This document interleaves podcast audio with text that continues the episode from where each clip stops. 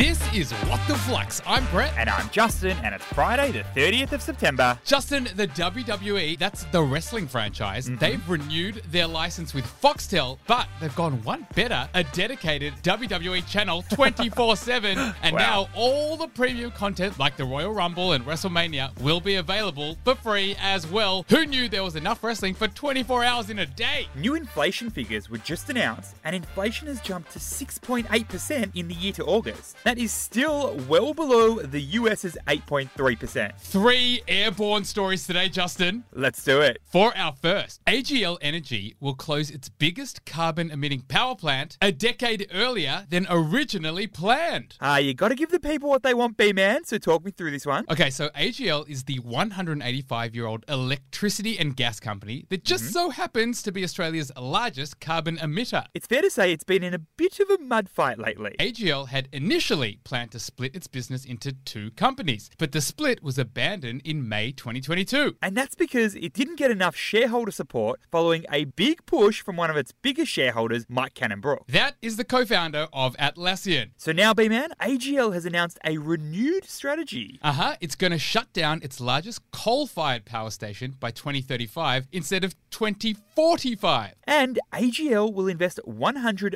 billion, that's with a B, by 2030 to make the big energy transition. Fascinating. So, what is the key learning here? While strategy is important, execution is everything. This renewed strategy, it's all about helping align AGL's shareholders, their staff, their customers. But the big question is, can AGL actually execute on all of this? We know there's a race for companies to acquire renewable resources. And AGL, they need to find batteries, wind turbines, and real life humans to actually build the renewables. But they'll be competing with a whole host of others who have also realized they need renewables. We've got Queensland spending $60 billion over 10 years on renewables. There's New South Wales spending $32 billion over 8 years And don't forget Victoria, who's spending nearly $19 billion on wind farms. For our second story, Premier Investments, the company behind Smiggle and several other big name retailers, just announced record sales for the past 12 months and has now issued a special dividend. Big fat result, Justin. Mm-hmm. Just as we all thought retail was really starting to battle,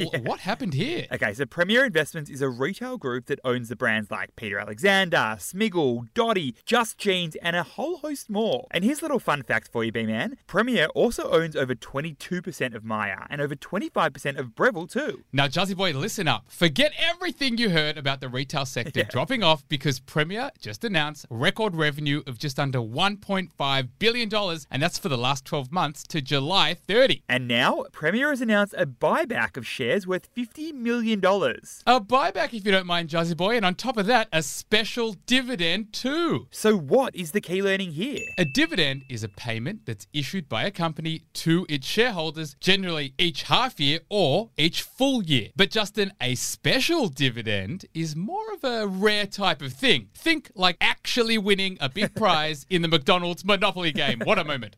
It's possible, but very, very rare. And why, Justin, oh, why does a company issue a special dividend? Usually, it takes place after a specific event, like the sale of a large asset or a spin off of a company. Now, in this case, it seems like Premier just had a really good year and wanted hmm. to reward its shareholders for sticking by. But calling it special dividends is kind of like saying, don't expect this to be a regular thing. For our third and final story, Hertz, the car rental company, has partnered with oil giant BP to build a network of charging stations for the growing number of electric vehicles on this earth. Uh, isn't this everyone's greatest fear? Stuck in the middle of nowhere without petrol or an electric charging unit? What is the story, B-Man? Yeah, okay, so Hertz and BP both need, you know, no introduction, but let's do it anyway. Hertz is one of the largest vehicle rental companies in the world. And BP is one of the world's seven super major oil and gas companies. But over the last few years, B-Man, BP has been growing its electric charging unit named BP Pulse. Effectively, BP Pulse still wants to help drivers get from point A to point B,